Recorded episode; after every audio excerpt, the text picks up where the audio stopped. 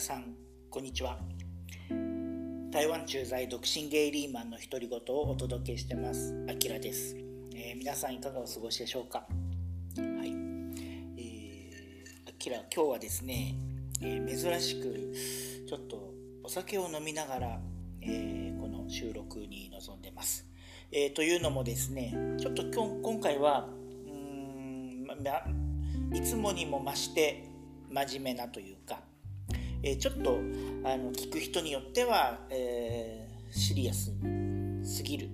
えー、お話になるかもしれないので、まあ、ちょっとそれを気を紛らわすっていう意味でもですね、えー、ちょっとお酒を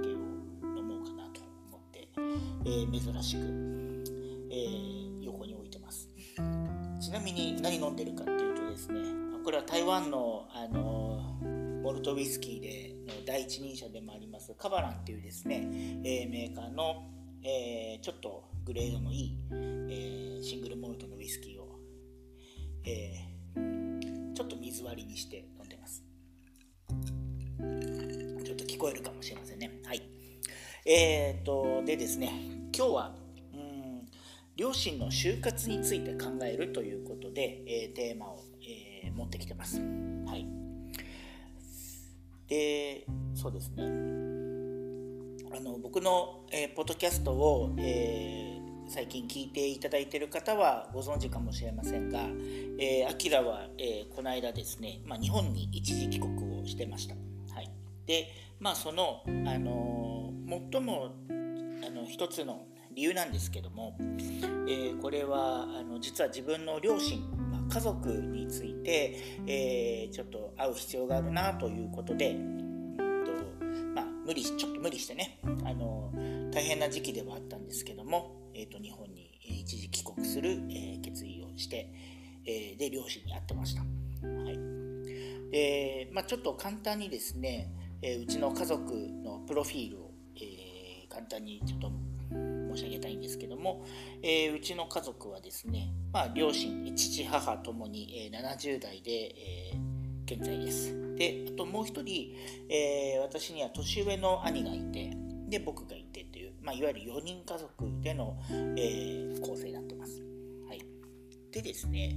えー、まず年上の兄なんですけども、えー、と現在は、まあ、両親と一緒に暮らしてます、はい。というのもですね、えー、もう15年ぐらい前になるんですが、えーと、兄はちょっと精神の疾患を、えー、にやなってでちょっと社会復帰が、えー、厳しい状況がずっと続いていてまああの端的に言うと一人ではなかなか生きていくのが難しい状況ということで、まあえー、うちの両親が、えー、この15年以上ですねえー、兄の面倒を見てるというような感じです。で続いて、えー、母親なんですけれども、まあえー、母はですねもうちょっと前からもう30年ぐらい経つと思うんですけど、えー、ずっとこう持病というか目の病気をずっと患ってましてでまああのこの、えー、近年3 5年ぐらいかなあんまりこう思わしくないような状況になっているということです。それから父親なんですけれども、えー、3年前にちょっとした交通事故を起こしてしまってちょっとした怪我がまだ後遺症として残ってるという感じとあとはちょっと内臓に今少し、えー、異常が見られるような状態で、えー、まだ確定はしてないんですけどもしかしたら悪性腫瘍の可能性があるということで、まあ、経過をこう今見ているような状況です。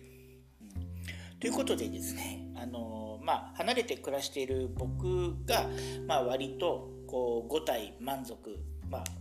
普通に暮らしている中で一方で日本にいる、まあ、両親と兄っていうのがこう一緒の屋根の下で暮らしてるんですけどちょっとこう何て言うのかな。うんあんまり思わしくないような状況で今、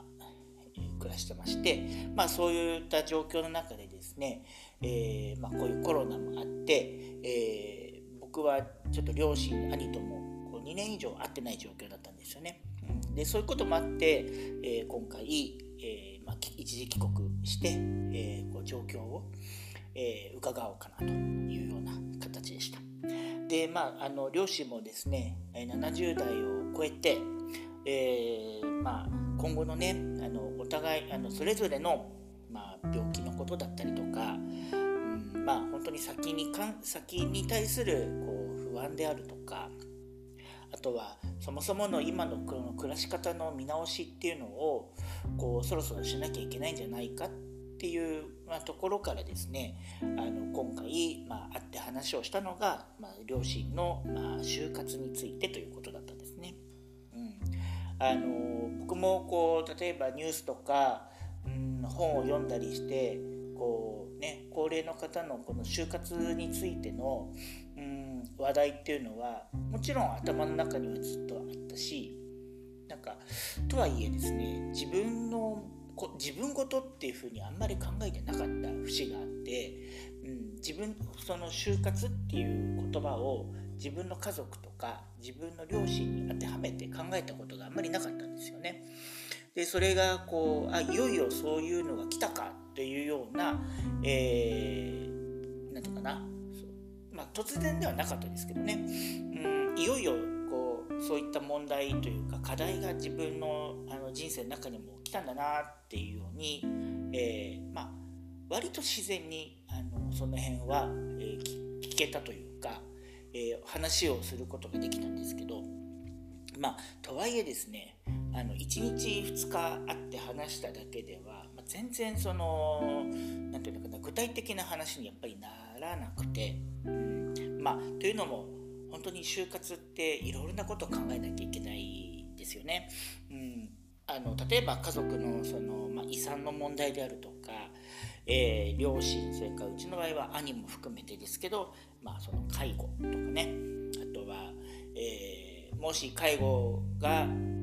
ちょっと難しい場合は例えばケアハウスだったり違うとこに住まなきゃいけないのかっていうような例えばそういうオプションを例えば考えておくことだったりとか、うん、それから万が一ね、えー、亡くなってしまった場合には、まあ、お墓のこととか、えー、いろんなことを考えるそれからそういったことに踏まえてのこう、まあ、例えば親戚とか、えー、友人付き合いみたいなところのこう整理とか本当にいろんなことをこうあ就活って準備していかなきゃいけないんだなっていうのを改めて気づいたとこでした。でまあその話を、えー何て言うかな両親としてみてもちろん何一つこう今決めなきゃいけないとかそういうことはなかったそういうことはあったわけじゃないんですけどもまあいろんな話をこう両親としてみてこう自分自身で今一度こう考えてみるとうんまあその今のね僕のこう駐在員であるっていうこう立場とそれから独身芸であるっていうことをこう2つの側面から今後起こりうることをこういろいろやっぱり考えちゃいましたね。でまずやっぱり駐在員として今日本にこう暮らしていないので、まあ、やっぱりこう両親とかに何かこう不測の事態が起きた時にやっぱりすぐに帰ってこう何て言うかな面倒が見れないっていうのはやっぱりいささか不安な部分も正直あります。うん、あとはそのまあ、ね、実際にはあの何か起きてなくたとしてもやっぱりこう体がね言うこと聞かなくなった両親に物理的なサポートっていうのが離れてるとしにくいですので、まあ、その辺をその、ね、例えばケアサービスっていうことも踏まえてですけどもどうやってサポートするのがベストなんだろうなみたいなこともいろいろ考えちゃいました。あとはまあね、その金銭的な部分でできる部分できない部分もきっとあると思うのでまあね場合によっては自分がやっぱり日本に帰らなきゃいけないというような選択肢も頭の中に入れとかなきゃいけないなと思ってます。うん、ただ、まあ、今自分が所属している会社の中での自分のキャリアプランというのは、うん、どっちかというと日本に帰るっていうよりはいろいろな海外にこれから転々とするっていうような、えー、可能性の方がキャリアプランとしてはこう順調にいく、えー、そんなあの、まあ、組織の中に自分が今属していてでここで、まあ、日本に帰るとかっていうふうになると自自分のキャリアがやっぱり見えなくなるんですよね。うん、なので、まあ、そもそも今の会社にこうずっと、ね、あの組織上属しているのがベストなのか、うん、それともその自分の、まあ、両親とか自分の家族のことをやっぱり少しプライオリティを考えて、えー、置くことになると例えば自分の会社を辞めてでもその日本にね帰ってできれば両親の近くにいてっていうのがベストなのかとかなんかそういうことをですねこう考える節にもなったのが事実です。あとまあ別の側面で言うと自分の独身芸っていうところなんですけどですねもう40超えて、えー、もういい年の中年なんですがまだそのね近い将来、うん、あのまだ知り合うかもしれないパートナーをこう求めている自分もいるわけですね。うん、やっぱりこう、えー、近くに自分のパートナーがいるっていうのが理想の、えー、形なんですけどもまあとはいえこういった、ね、家族のこととか、えー、いろいろなこう、ね、物理的にそれから金銭的にも今後もしかしたらいろいろな、えー、こうなんかな自分の中のプライオリティを変えなきゃいけない、うん、それから、えー、物理的に、まあ、家族の面倒とか介護っていう部分に自分をこうもっと従事していかなきゃいけないとなると、まあ、そういうパートナーがねいない方がもしかしたら、えー、パートナーに迷惑かけなくていいのかなとか、うん。まあ、逆にね例えばもうすでに例えば何年もの付き合いをしているパートナーがいてでその上でこういった家族の問題があるっていった場合は、まあ、精神的なねサポートがもらえるとか、ね、自分がちょっと辛いなとか大変だな苦しいなと思った時にそういった愚痴とかあのそういう気持ちをねこう軽減できるような付き合いとかがある人がいればまた別なんでしょうけど、今後できるかもしれない人にいきなりそういう話をしてもそのパートナーも困っちゃうだろうなとか、まあ、余計なことをねあの意もしないパートナーのに、えー、余計なことをこう考えちゃってるっていう自分も今いたりします。うん、あとまああの独身芸っていう部分で言うともう一つの側面はやっぱり自分の、えー、両親の周りにいる親戚とか友人の方に、うん、対して自分がどう映るのかなとかっていうところも気になったりしますね。あの実際に僕はもう両親にカミングアウトはしているのであの両親ともに、えー、僕に対するその何か、えーと、普通の、ね、ストレートの方のこう例えばこうに期待するこう例えば家族像みたいなものはもう全く今はないんですけども、えー、とはいえその親戚友人には多分、ね、カミングアウトとか両親の口からそんなこと多分言ってないと思うのでまあえー、そういう付き合いが、えー、今後増えたりとか、えー、そういうことをしなければいけなくなってきた時に、まあ、その親戚からどういうふうに映るのかなみたいなのも若干気になったりはします。はい、っていうことでなんかこういろいろなことを、えー、両親の就活問題をこう話す話してきた中でああ自分もいろいろなことをこれから考えなきゃいけないなって思いながら、えー、日本の滞在を過ごしていました。うん、でまあ実際にもう台湾に帰ってきてねあのある程度のこう自分の心の中のこうなんか整理というか、考え方とかっていうのはある程度こう落ち着いてきたので、うん、なんか今はどんな感じかなっていうところも踏まえてですね今日はあのつぶやいてるんですけどもまあ今のところのちょっとした結論という意味ではまず第一はやっぱりうんこういった家族の問題とかを、まあ、一人で抱え込まないとかね受け止めすぎないっていうのが大切かなというふうにも思いました、うん、実際にあの日本に一時帰国してまあ、自分のねあの数少ない友人とかにこういう話もちょっとしてあのシェアとかをしてきたんですけどやっぱり多かれ少なかれいろんまあ、それぞれの家族には、まあ、それぞれの事情があって、まあ、似たようなあの、ね、病気の例えばあの両親を抱えてる友達もいたし、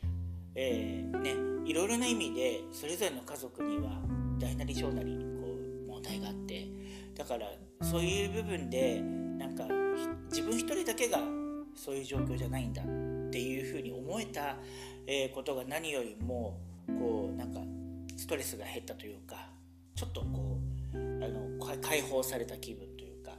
いうふうにもなれました。うん、あと、まあ、こういった課題とかをやっぱりその自分の家族の中だけにあの止めておくのではなくてやっぱりいかにこうサポートとかアドバイスとかも含めての社会とつながっていくかつなげていくかってことがやっぱりすごい大事なんだなっていうふうにも思いました。それからもう一つ今回のこう話をして両親と話をしてて一番こう辛いだろうな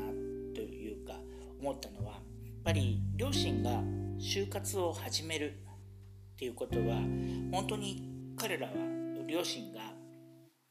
本当に自分自身のこう死を意識するというか覚悟を決めるっていう段階が本当に迫ってるんだっていうことなんですよね。だからその死に対する準備とかをこう迫るわけにもいかないし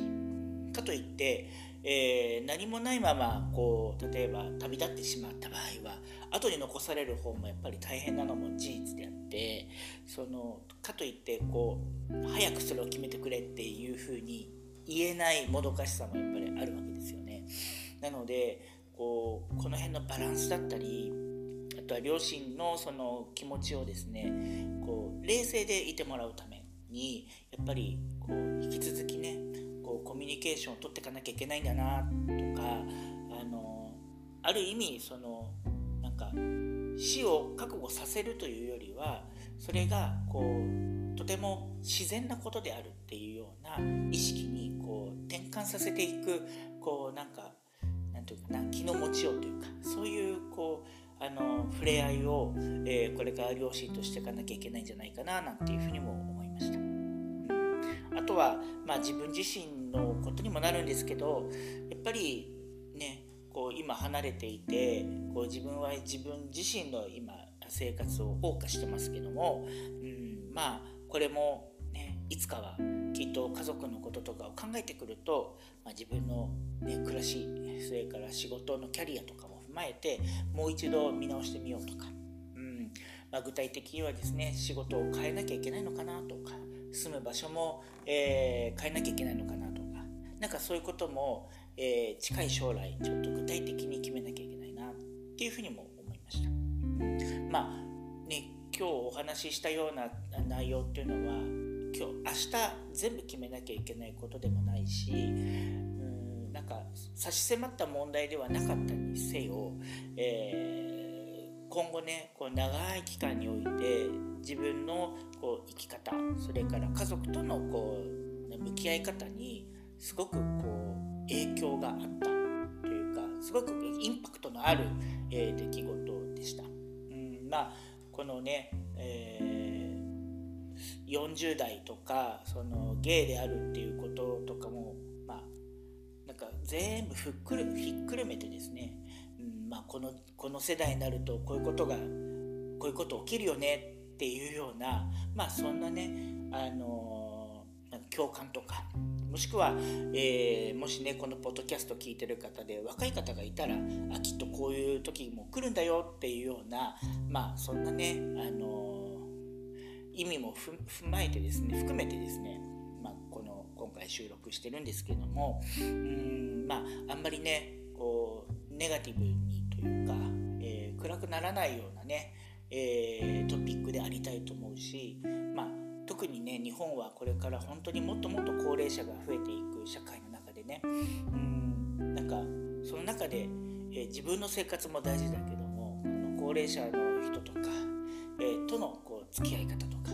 いかに、えー、そういう自分の両親世代の人たちが、えこうね、平穏に、え暮らせる社会にあるべきかということもですね、えいろいろ考えなきゃいけないんだなっていうふうにも思いました。うんあの自分ができることは本当にあのちっちゃいことばかりだし、まあ、両親に対してもねこれからどのぐらい恩返しできるかどうか分かんないですけど、うんまあ、かっこいいねかっこつけで言っててもしょうがないんでね、えー、一歩一歩着実に準備をして、えー、両親がねあの健やかに過ごせる日々をですねサポートできたらいいなというふうにも思いました。はいえー、そんな感じの、えー、ポッドキャストでした。えー、またね、えまあ、あまりこの件でなんか進捗とか